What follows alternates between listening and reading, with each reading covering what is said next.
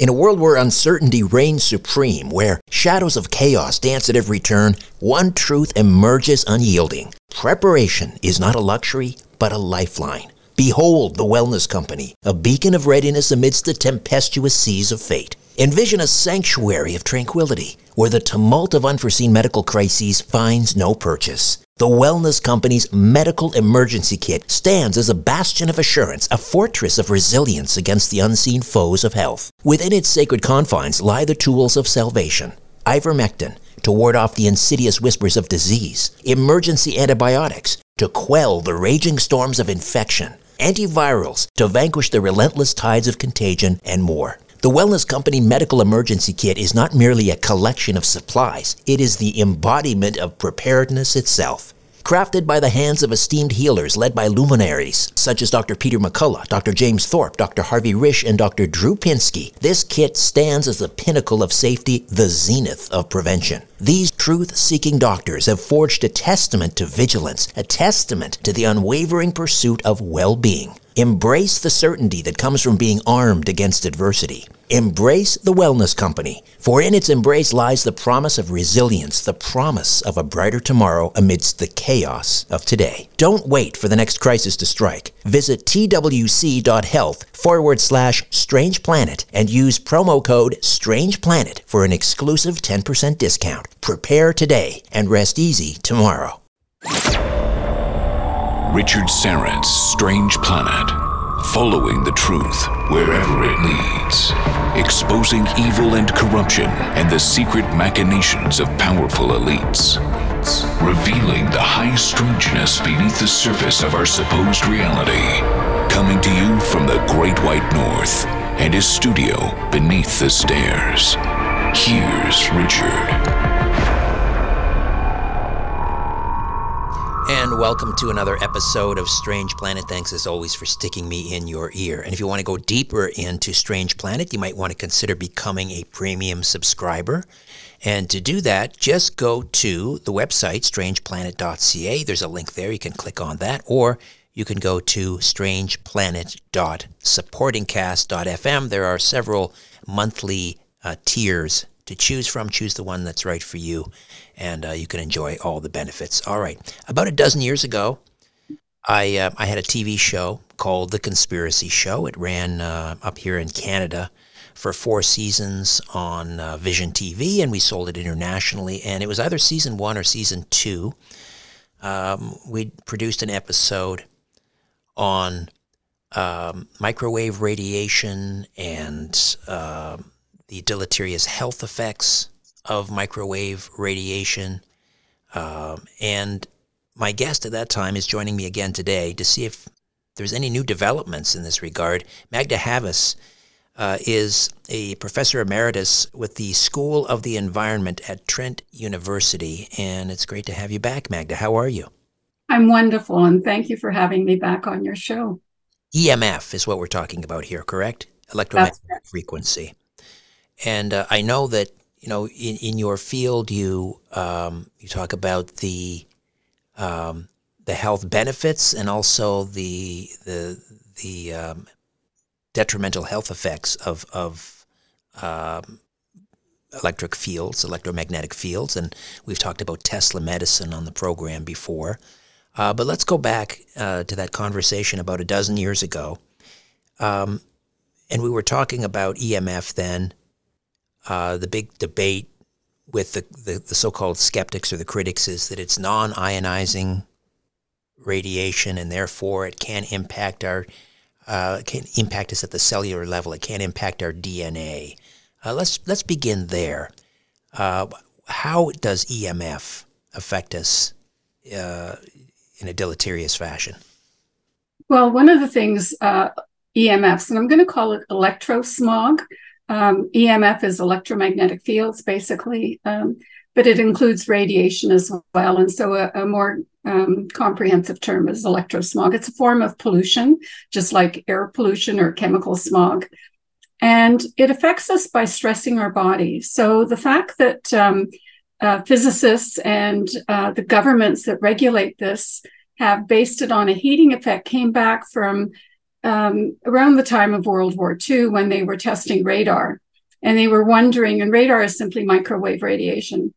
And they were trying to figure out, well, how much radiation can um, those working in the with the radar be exposed to? And some of the men working there were actually complaining of headaches and, and various um, issues. And that's when they decided to figure out what was harmful. And it took them quite a few years, and they thought it was related entirely to heating. And the understanding at the time was that if it's not ionizing radiation, if it's not gamma radiation, if it's not uh, X rays, then it doesn't have enough energy to damage DNA to, to basically kick out an electron from, from, a, from an atom or from a molecule. And so the concept was that this can't harm your body. But we do know that microwaves can heat the body because, you know, we have microwave ovens now that were originally called radar ranges um, that housewives didn't particularly care for. And we know that they excite water molecules, um, and the water molecules start vibrating, and it's that vibration that creates the heat. Um, and so water absorbs microwave radiation. And some of the radar operators were commenting that in the middle of winter, if they stood closer to the radar antennas, they were warm. And it was because it was basically microwaving their body. And some of them were developing cataracts and they were complaining of headaches. And so um, when they came up with the guidelines, they didn't take into account all these other things that could happen to you because there had been no, no testing, no science on it.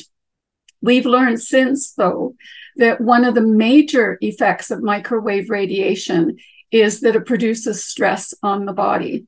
And so you go into something called a fight or flight response. Your autonomic nervous system uh, gets your sympathetic nervous system operating. And it's very hard for these people to relax, to go to sleep, um, to digest food, uh, to heal. And so, as they're exposed for long periods of time, even to very low levels of radiation coming from normal things in the house that are now wireless, um, that they can develop these symptoms and become quite ill and debilitated. So, you mentioned the microwave oven, and I, I read recently, well, I think it was as of 2017, something like 90% of North American homes have a microwave oven and uh, microwaves they operate what around two is it 2.45 um 2.45 gigahertz, I think. Yeah, actually, microwave radiation refers to anything from 300 megahertz, which is 300 million cycles, to 300 gigahertz, which is 300 billion cycles. And 2.4 falls within that range. 2.4 okay. gigahertz falls within that range. Why did they choose 2.45? Um, they were doing a lot of testing because that was the temperature at which water absorbed optimally. And they made this a free frequency. So, for example, if you're if you're a cell phone provider and you want to um, have people using your cell phone in a particular area, you have to apply for a license uh, with Health Canada in Canada and with the Federal Communication Commission in the United States. And you have to purchase part of the spectrum. Just like if you're a radio station, you have to own the channel you're on. 940 AM, for example, is 940 uh, kilohertz. That's that's the actual frequency where the signal is sent out. That's the carrier frequency. And so you have to pay for that. The, radio uh, station has to pay for that uh, frequency for a certain geographic area. And they realized that if we're going to have microwaves and other wireless technology in the home, people don't need to pay for that frequency. So you can have a microwave oven. And they made 2.45 a free frequency. So anything can operate at that, and you don't need a license for it. They've now since made 60 gigahertz a free Wi Fi frequency as well. And this is part of the 5G rollout um, that we can talk about later on if you like. So they picked 2.45 because it happened to be the optimal uh, absorption for water. And that just became a free frequency, and that's used for all sorts of things from cordless phones to baby monitors to, you know, Wi-Fi and other other devices in the home. All right. So um, cell phones um, and and Wi-Fi. What where are they operating on the band? Well, what? cell phone Yes, they're they're both operating within the microwave band. Uh, so they're both microwave radiation, and cell phones range from about 800 megahertz uh, up to about 2.2, 1.2 um, gigahertz. So there's a there's a range, and there's different channels for different operators, um, especially if they're in the same um, geographic area. They can't interfere with one another, so they have to have different carrier frequencies. So they're both within the microwave band. So are baby monitors. So is Bluetooth. If you have Bluetooth on your phone or on your computer, they're all within the microwave band. So, as you mentioned, you call it this, you know, electronic smog. I think you use that term. Electrosmog. Electrosmog. Um, we've got uh, cell phone towers everywhere. We have wireless everything now. Um, I mean, how much how much are we being exposed to? How much EMF? How do we measure that? Uh, a typical person exposed to living in the city of Toronto, let's say? Well, unfortunately, they're exposed to more and more radiation uh, that's totally unnatural.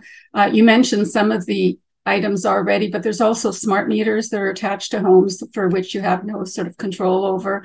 Um, and then all the gadgets in your home that might be wireless. They have smart appliances now that talk to your that will eventually talk to your smart meter they even you can even purchase light bulbs that you can turn on and off with your cell phone um, so these are wireless as well and they emit very high levels of radiation not as high as our guidelines but certainly uh, levels that are much higher um, that are making people ill, that are currently making people ill. And if you live in a city like Toronto, you basically have difficulty getting away from it um, unless you're living in one of the wealthier areas where your houses are further apart then it's a little bit better but if um, if you're in row housing if you're in, in condominiums uh, apartment buildings with multi-unit dwellings uh, you're going to be exposed to your radiation, whatever you're generating, plus what's coming from your neighbors, plus what's coming from outdoors, because this radiation passes through windows and walls and ceilings and floors. So it's not stopped by by those um, different objects. In in Eastern Europe, uh, they have a different view. Um, they consider uh, the threshold, or they, they say the threshold for our exposure to EMF should be much, much lower. How do they deal with it? Well, you know, it's really interesting. You're right. Eastern Europe and Russia have um, virtually one one hundredth of the exposure we have here in Canada as their guideline. And one of the reasons for that is when the United States was first testing microwaves radar, it was top secret and um, they didn't release any of that information. and they were looking at primarily from detecting enemy aircrafts.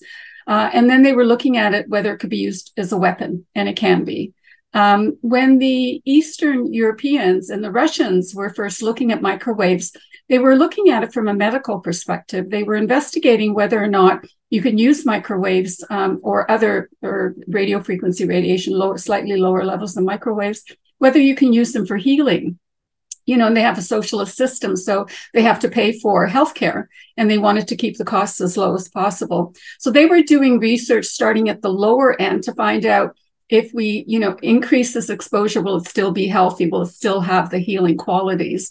So the US and Russia, uh, Soviet Union at the time, came to it from two totally different perspectives. And that's the reason we have different guidelines because the Russians and Eastern Europeans recognize that very low levels are biologically active. Uh, so does Health Canada because they've approved certain devices that emit pulsed electromagnetic fields that have a beneficial biological effect that are well below the guidelines. But they seem to not be able to get their head around that these that you can have very harmful effects at slightly higher levels of exposure and they've simply ignored that um, all the beneficial effects and just focus on the negative effects and from thermal thermal radiation only. There are some scientists and researchers who are warning about a in fact i think we probably talked about this way back in 2011 2012 about a future um, uh, catastrophe uh, like a pand- uh, a um, uh, what's the word i'm looking for? It just like brain cancers like crazy, crazy, crazy an epidemic. Of, an epidemic. Thank you. Epidemic of brain uh, brain cancer because of cell phone use. Mm-hmm. Um, we talked about it then. Where are we at now? Are we starting to see that? Well, actually, we are. There are now a few um, uh, health inventories that they're where they're monitoring the changes in in brain tumors and other types of cancers. They do that in a, quite a few countries. The United States has some um, amazing uh, statistics on that. So does a number of European countries. And one of the things that's beginning to show up now is that if you look at brain tumors overall, like all, if you classify brain tumors just as one group, uh, irrespective of where the tumor is, what type of tumor it is, um, then that curve is fairly flat. And it might even be sort of going slightly down because we're coming up, we're diagnosing brain tumors earlier and treating them. And so there are fewer people, in a sense, um, than there used to be before. However, uh, when you hold cell phone to your head, you're going to get uh, the highest level of exposure right around your temple and a little bit in your frontal lobe, uh, which is where you do executive thinking, and a little bit at the base of your neck. So you're going to get half of your face uh, with very high exposure. And by the time it gets to the other side of your head, the levels of exposure are much lower. So you've absorbed a lot of that radiation. And so if you look at tumors that are called ipsilateral tumors, these are tumors that are on the same side of your head that you hold a cell phone. You know, so some people have it hold it next to their left ear because they're right-handed and they write. Other people use right ear, and you know, some switch. Um, but if you look at where people predominantly use their cell phones, and if you look at ipsilateral tumors rather than contralateral, which is the other side of your brain, um, they found that ipsilateral tumors are um, don't actually are actually much um, much more prevalent than contralateral tumors. That's one of the things they're finding. Um, they're finding that tumors are occurring very close to the um, uh, edge of your head rather than the middle of your brain. And that's because they've got higher levels of exposure. And there's one type of brain tumor called glioblastoma multiforme.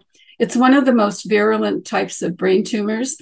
And that's the one that seems to be increasing now in the population. And it's increasing among younger and younger people. So in the past, you know, brain tumors were something you got, you know, eventually as you aged uh, for a small percentage of the population. That percentage is now increasing, and it's a very deadly form of tumor. And if you were very young, under the age of 20, and when you first started using a cell phone, the, the risk of developing a tumor is now fourfold higher uh, with a cell phone than without. So young people uh, no one should hold the cell phone to their head, but especially young people, uh, because their brains are developing, they're growing, and they've got a lifetime ahead of them. And if they develop the cancer early on, um, then that's obviously going to have major effects on their on their wellness and on their health, if not on their life. Uh, can we lessen the risk just by uh, by holding the cell phone, you know, uh, and putting it on speakerphone, or are we so uh, radiated from this electro smog that it really doesn't make a difference at this point. Well, it actually does make a difference. Um, so when when you're dealing with electromagnetic radiation, one of the things um, you learn in physics, and this this still applies. This is one of the laws of physics, is that the radiation decreases exponentially. So even if you move it just a few centimeters away from your head, you're you're reducing your exposure by more than fifty percent. And obviously, the further away you hold it, the, the less your exposure is going to be. Um, and so using speakerphone is probably the best way to speak on your cell phone, especially if you put your cell phone down and you're not even holding it in your hand obviously you know your hand isn't as, as sensitive as your brain tissue is um, but even there you don't want um, to be exposed to this radiation. So distance when it comes to a cell phone can make can be huge um, in reducing your exposure. So there's a lot that people can do just by minimizing um, the distance or maximizing the distance and minimizing the amount of time you spend with uh, wireless technology. Magda will take a time out come back and discuss further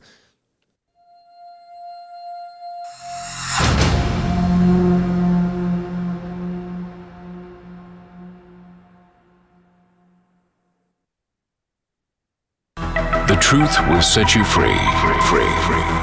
But first, it will really tick you off. Welcome back to Richard Syrett's Strange Planet. We're talking about the dangers of EMF. Magda Havas is with us, Professor Emeritus with the Trent School of the Environment. What about, um, well, you mentioned baby monitors. How, um, the wireless using EMF, microwave. Uh, what are your concerns there? I mean, if they're far enough away from the baby, are they safe? No. Um, the younger you are, the more sensitive you're going to be. You don't have um, a well developed immune system yet as an infant. Uh, your body's, uh, the cells are growing, dividing very, very rapidly. And so it's almost like if you're on a bike and it's going very quickly and you put something among the spokes, you're going to have a big fall. Um, if you're moving slowly, if you're not moving at all, if your cells aren't, um, you know, dividing, and you put a, uh, something in the spokes, it's not going to be as nearly as harmful. So you want to protect infants and young children as much as possible from this type of toxin. And having a baby monitor in a room with an infant is too much exposure. Um, and very often the baby monitor is placed fairly close to the crib, uh, which is even worse. Um, and then the parent would have the other part of the baby monitor, usually, you know, hanging on a belt or in a hip pocket, and they're being exposed simultaneously. And it's their reproductive organs that are get, getting the most exposure if they've got it on their body, for example. Uh, in Europe, you can buy baby monitors that are sound activated. And so there's no radiation until the baby cries. Then it turns on, sends out a signal to the parent uh, monitor, and you know, wham, you go into the room and you see what's wrong with the infant. Um, the monitors we have, the baby monitors we have here in North America, uh, emit radiation all the time. They're on all the time, whether the baby's crying or whether they're not crying. It makes absolutely no difference. And so we're exposed 24 7, whereas in Europe, they're exposed for maybe a few minutes maximum each day, you know, for the short period that it turns on. And really, what we need are sound activated baby monitors here as well. And the same goes for your cordless phone. People who still have cordless phones in their home, not just cell phones, those cordless phones are irradiating the entire home uh, 24 uh, 7, whether you're using it or not. And if you take your cordless phone and walk, you know, 100 meters away from your home, chances are you can still use it. So we're talking about a very powerful transmitter. And having something like a cordless phone in your home or a baby monitor, it's like having a cell tower almost in your house um, because that's what they're doing. They're both radiating microwave radiation. You mentioned reproduction, reproductive organs, um, cell phone use, and things like testicular cancer because you know young boys, men carrying these things around in their hip pocket. Uh, is there um, more than correlation? Do we now know there is there causation? There's a very strong correlation with damaged sperm. Um, that's been documented by more than 30 studies. So men who keep a cell phone in or near their their hip pocket um, have a greater risk of developing testicular cancer and having sperm that is virtually immobile, deformed, um, simply, you know, not something that can survive very long, really damaged sperm. And so, my advice uh, to couples who are wanting to have children is that they should both detox. Uh, with men, at least three months, because it takes three months to produce new sperm women are born with all their eggs. So if their eggs are damaged, we're talking about damage to future generations as well, if indeed they're still fertile. So there's infertility issues, there's damage to the embryo issues, um, there's teratogenic effects for coming up in multiple generations, and there's testicular cancer as well. And a lot of this has been documented not so much with cell phones, but rather with police who were using radar guns, uh, you know, for tra- traffic cops. Uh, and they would have they would point the radar gun at you know on the street to cl- clock the cars driving by and they wouldn't turn it off they just hold it in their laps when they were waiting and they were basically irradiating their their genitals. And so testicular cancer was one of the outcomes. At this stage it's still um, considered a correlation um, but i'm absolutely convinced it's causal uh, because of all the other uh, types of cancers we're getting with proximity to a, a, microwave emitting device like the brain tumors, the thyroid cancer, the salivary gland cancer, all, all associated with the, the head region and cell phone exposure. Is Health Canada um, doing any serious studies on this? I mean, why why don't these things and baby monitors all come with health warnings. You can't pick up a pack of cigarettes without a diseased p- picture of a diseased lung and and uh, signs in in bars and pubs, you know, telling women not to drink. Are there any any advisories coming from Health Canada? Uh, very few. Cell phone manufacturers have had to put in um, statements uh, for the distance the device should be kept from your body. That's true for uh, tablets as well. So uh, a cell phone should be kept roughly an inch away from your body or, you know, 2.5 centimeters, something like that, ideally. So you shouldn't hold it in your body. A lot of women put their cell phones in their bra and they've started developing breast cancer right where the cell phone was. So it's a really unusual type of breast cancer. Um, so Health Canada does, sorry, um, the cell phone manufacturers do have warnings as to how far the device should be from your body. But Health Canada, in my mind, is a captured agency. They have stopped protecting uh, the health of Canadians uh, associated with wireless technology. They, I don't think they've ever been protected in that regard. They started out with a thermal effect, and they stick by it. They won't acknowledge research that's showing non-thermal effects at non-thermal levels. Um, they say that they they recognize that there are studies out there, but it hasn't influenced the guidelines. And we have some of the worst guidelines globally uh, of all countries. When we did the show 2011, 2012, I think cell phones were in the what iteration was it? 2G, maybe maybe 3G. Now we have 5G. Uh, talk to me about I mean, does that ramp up the the health issues? It sure does. Uh, so we've gone from you know first generation, which was just called you know regular cell phone, uh, all the way up to five G now, and there's attempts to make you know six G, seven G, eight G, nine G, ten G, whatever, and it doesn't sound very um, harmful. You know, 5G, we're just going up one generation, but there's a really big difference between 5G and 4G and 3G. So with 5G, we have a very broad frequency range that um, is being used. So we have something called sub one gigahertz. So these are um, levels of um, exposure at um, frequencies less than one gigahertz. And then we have uh, up to six gigahertz, which is another range. And then we have higher than six gigahertz, and that's called millimeter waves. And so with 5G, we have not only the sub six gigahertz, which has been with all the other technology, but we now also have millimeter waves. And millimeter waves um, have not been tested for their uh, effects on long term chronic exposure. Millimeter waves are used by the military for crowd control. Um, they have tanks that have these um, antennas on them, these saucer shaped antennas, and they can aim a beam at at this millimeter wave frequency at a crowd at a fairly high level for a split second because it causes pain. It basically causes your um, the water molecules in your sweat glands to evaporate, to heat up and boil. Yeah. And so it's a, non-lethal weapons. Yeah, it's non. That's right. It's a non-lethal weapon, but it's a very painful me- me- method that can um, direct crowd. So you're not going to be you're not going to stand there for any period of time. You're going to move away out of that beam. And so it's non-lethal and in that respect it's better than killing people. Um, but one of the, and they've been testing military personnel with this. But one of the things they're not telling people is that your eyes are very sensitive.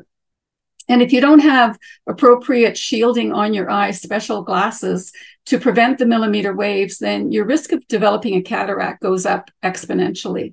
And so they're testing these young um, military personnel, men and women, exposing them even for a split second. But that split second is enough to do the damage. The other location where uh, millimeter waves are used are at airports you know when you go through and, and there's there's the equivalent of a metal detector that you just walk through and you know the light comes on or it doesn't. And you have those other ones that are more circular where you have to raise your hands above your your head like you're you know um, being arrested or something and you're saying i give up i give up. Um, and those use millimeter frequencies millimeter wave frequencies. And while you know once again travelers would go through them and they'd be in there for a few seconds the personnel at airports are asked to test those several times a day to calibrate them. And they're complaining of health effects as well. So they shouldn't be exposed. They shouldn't be even near, standing near where these millimeter waves are being used. Um, and the third use of millimeter waves is in medicine, where once again, the exposures last for anywhere from seconds to minutes not 24 hours a day, which is what we're going to have with a telecom. So, you know, millimeter waves, uh, constant exposure is far from ideal. And I'm anticipating a lot of different adverse health effects, mostly at the skin level, because millimeter waves don't penetrate very deeply. And so I think we're going to have a lot of um, skin rashes, um, uh, itchiness, all sorts of problems with a person's skin and the nervous system that's very close to the surface of your skin. So you're going to have peripheral nerve damage from these millimeter waves. That, that's my sort of guesstimate. And it will simply take time before we can document this in the population. But that's coming now because the 5G is being rolled out globally. Magda, when we come back, we'll talk about the effects of EMF on plants and bees. Stay with us.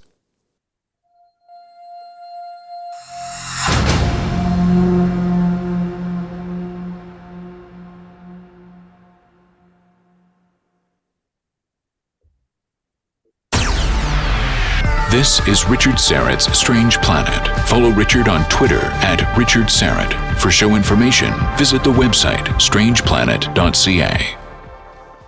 Magda Havas is with us, Professor Emeritus with the Trent School of the Environment. And um, this is an area you've done some serious research into, and that is the effect of EMF on plants. What are you seeing? Well, you know, we there was um, some students in a school, I think it was in Denmark, um, where their teacher said, let's find out if um, if the Wi-Fi routers in our school are having an effect on plants. And so they had some seedlings, uh, watercress seedlings that germinate very quickly. They put them on some damp towels. They put one near a router and they put one in a location where there was no Wi-Fi router. And what the students found was that um, the seedlings simply failed to germinate when they were close to a Wi-Fi router. And, you know, although, you know, the experiment was a little clumsy and it wasn't perfectly um, executed, it was really fascinating. And I, I, I, was intrigued by what they did. So we repeated their study uh, with four different species, I think four or five different species of seedlings. And we found that um, the seedlings varied in their sensitivity, uh, but basically, uh, all of them had some problem when they were exposed to the Wi-Fi router. And this is just a normal Wi-Fi router you would have in your home. So we have a special room in our lab that is shielded from external sources of radiation. And we simply put a Wi-Fi router in there, had a growing bank of, you know, appropriate lights and everything, put the seedlings in and waited for them to germinate. And we let that go on for about 30 days. And we had another one in a different location uh, that wasn't exposed to any of the radiation. And we found a huge difference. Um, basically, the root system stopped growing in the pea plants, and um, they was much less growth in in above above ground biomass. They just didn't grow as tall. They weren't vigorous, and it was obvious they couldn't survive for very long with without a root system.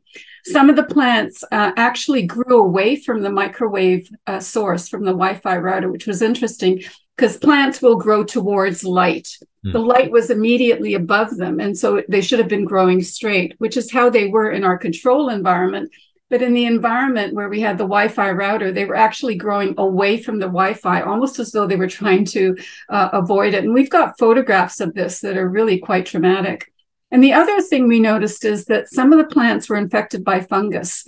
And one of the things we've learned about microwave radiation is that it impairs the immune system in, in animals and in humans.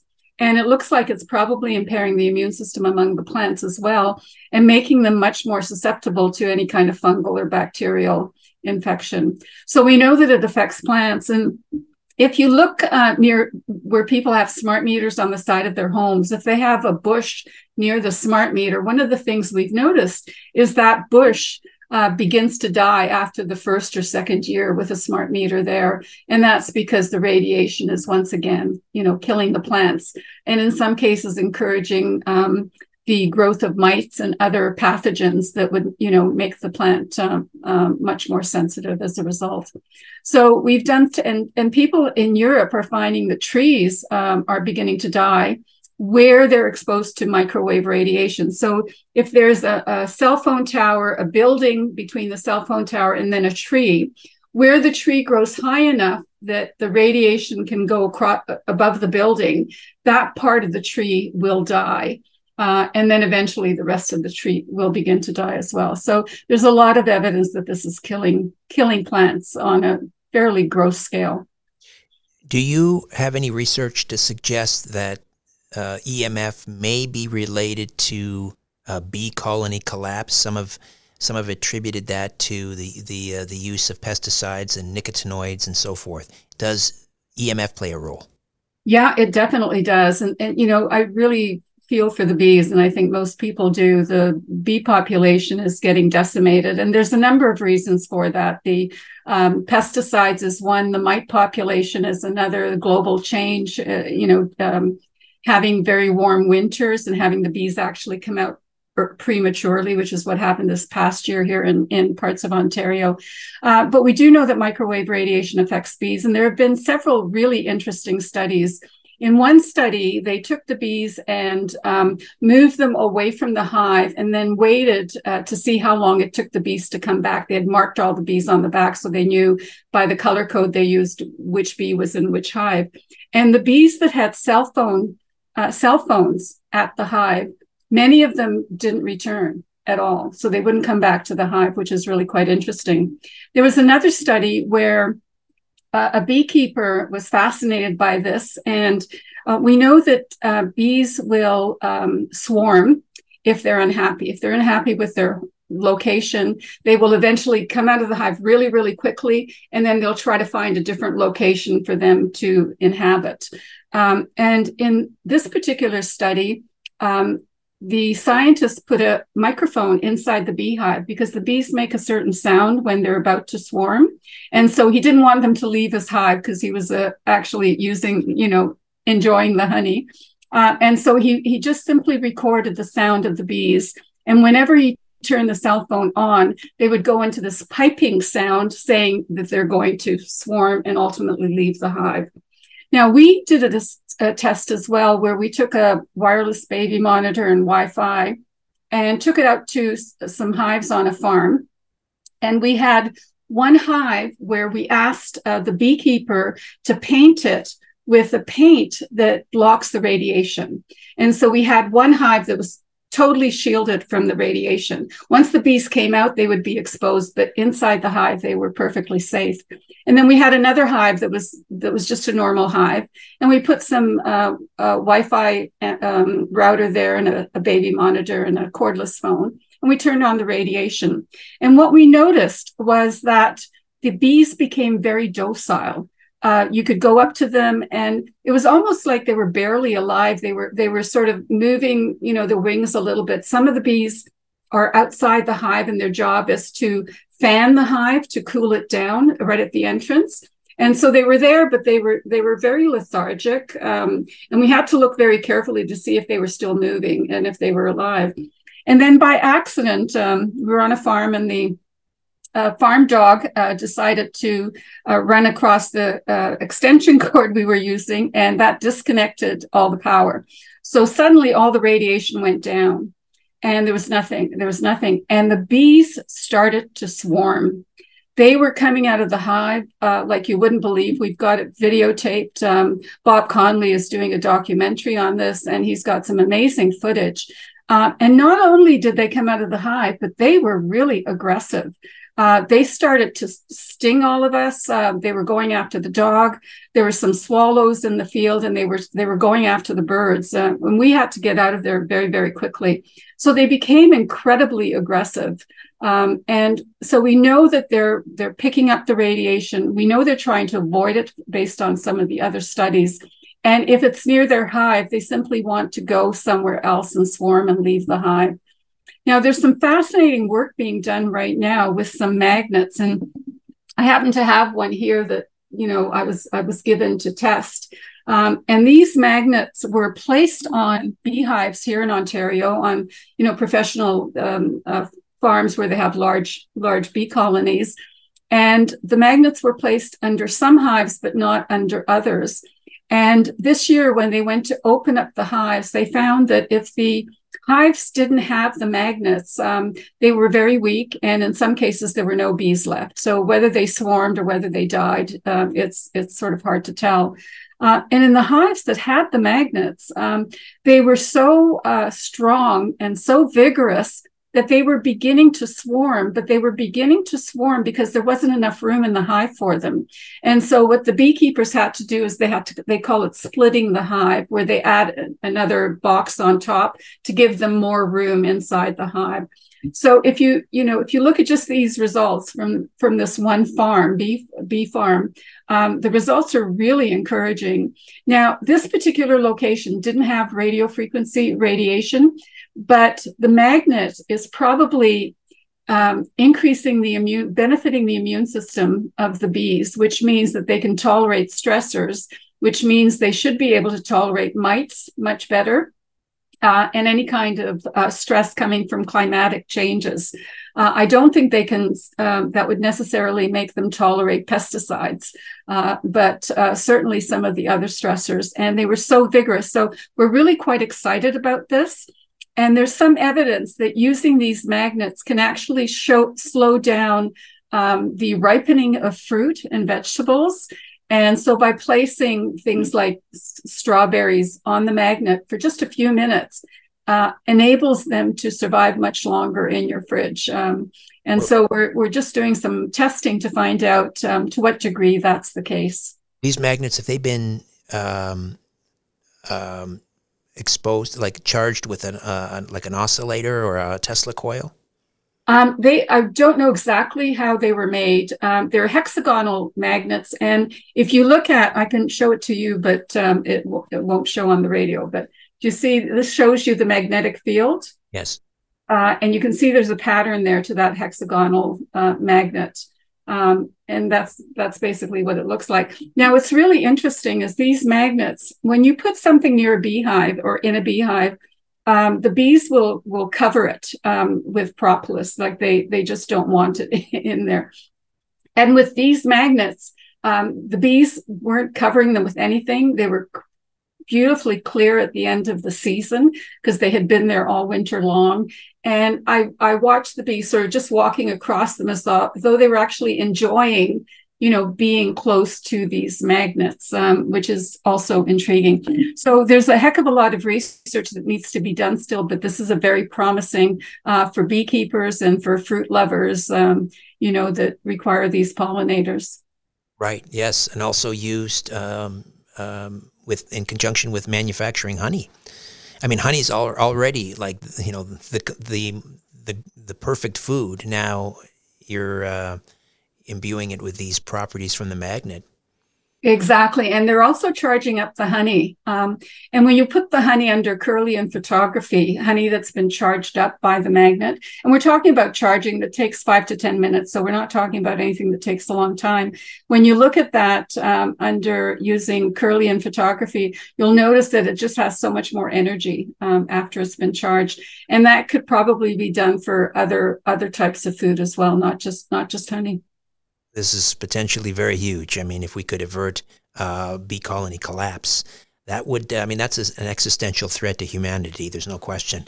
Um, let's just talk for a, a, a, few minutes about one of the theories that was uh, out there during COVID was that uh, places like Wuhan, which was kind of like ground zero, this was one of the early rollout places for 5G.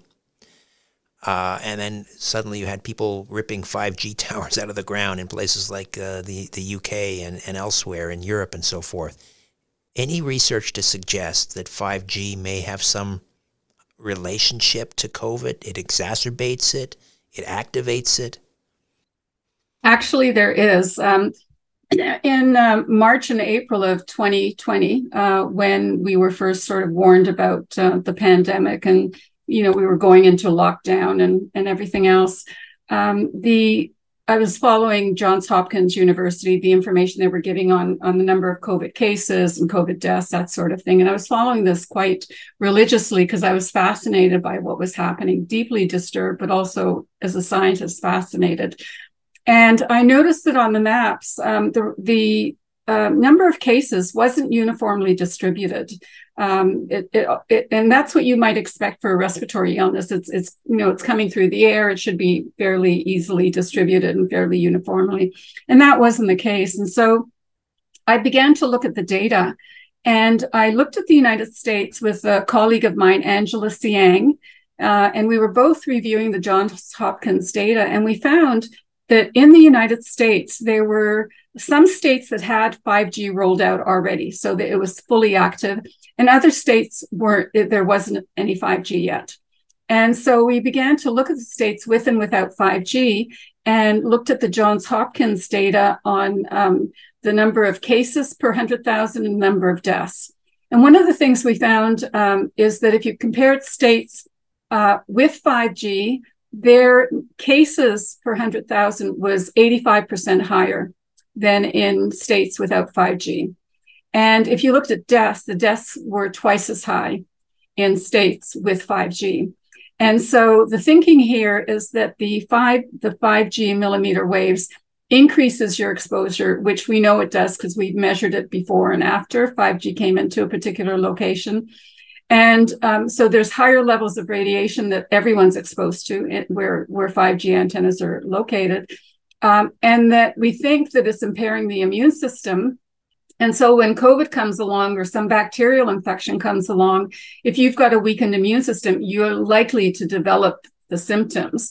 And if it's weak enough, it might actually kill you. And that's what our, our data are showing is that um, the virus was much more virulent in areas with 5G millimeter waves. And many of my colleagues at the beginning, you know, in the early April 2020, they were wondering a lot of the symptoms that people have with 5G, they're identical to symptoms of electrohypersensitivity. And they were wondering if these people were actually dying of COVID or whether they were having symptoms of electrohypersensitivity because the levels were simply going up. Wuhan was one of the first places that rolled out 5G. Uh, the Princess Cruise Line also had 5G millimeter waves, and they had a huge pandemic on on their uh, their uh, cruise line. Uh, and there were various other countries that had rolled it out. Northern Italy, for example, and there they had a very bad case of it. Um, and so there's evidence coming from other sources now, uh, basically pointing to the same thing: that if you have 5G millimeter waves, and even if you have 4G uh, frequencies, uh, it's going to affect you biologically and it will make you much more sensitive to any kind of uh, pathogen or viral or bacterial infection. Uh, Magda, let's end this with um, some tips. Maybe, I don't know, four or five tips to help people uh, so that they can um, reduce their exposure to EMF. Well, behavior is one thing. So using your wireless technology as little as possible or less than you normally do is, is a really important tip. And by that, I mean, um, you know, turning your cell phone off when you don't need it. And that means turning off the Wi-Fi and the Bluetooth as well. And simply, you know, checking it periodically and then returning calls at your convenience rather than being disturbed by it. And I know some people like doctors have to have their cell phone on all the time. Uh, but for those who don't, uh, that's a really important tip. Keeping as far away from this technology is also helpful. Uh, when it comes to Wi Fi in your home, that's going to be one of the highest sources of exposure. And here you don't have to use Wi Fi to get on the internet. You can use Ethernet cables. There's something called power line adapters. So you can actually get on, uh, you can use your um, internet access through wires rather than in a wireless fashion. And not only is it safer, it's faster, it's you know, it's it's more economical, it uses much less energy, um, and so that's a, another thing you can do.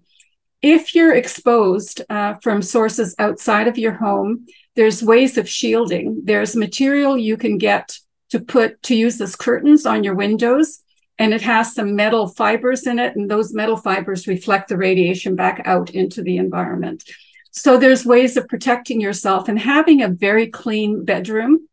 And I mean a bedroom that doesn't have your cell phone on under your pillow, that doesn't have a Wi Fi router or a cordless phone, um, where even um, um, the light that you might have near your bed should be at least arm's length away from you so that you're not you're not sleeping in a soup of electromagnetic frequencies the more metal you have in your home, in your bedroom, the more reflection you're going to get. So people who are sleeping on coiled, you know, the metal coil mattresses uh, are likely to have greater exposure. And hence, if you can just replace that with something that doesn't have metal in it, it will minimize your exposure.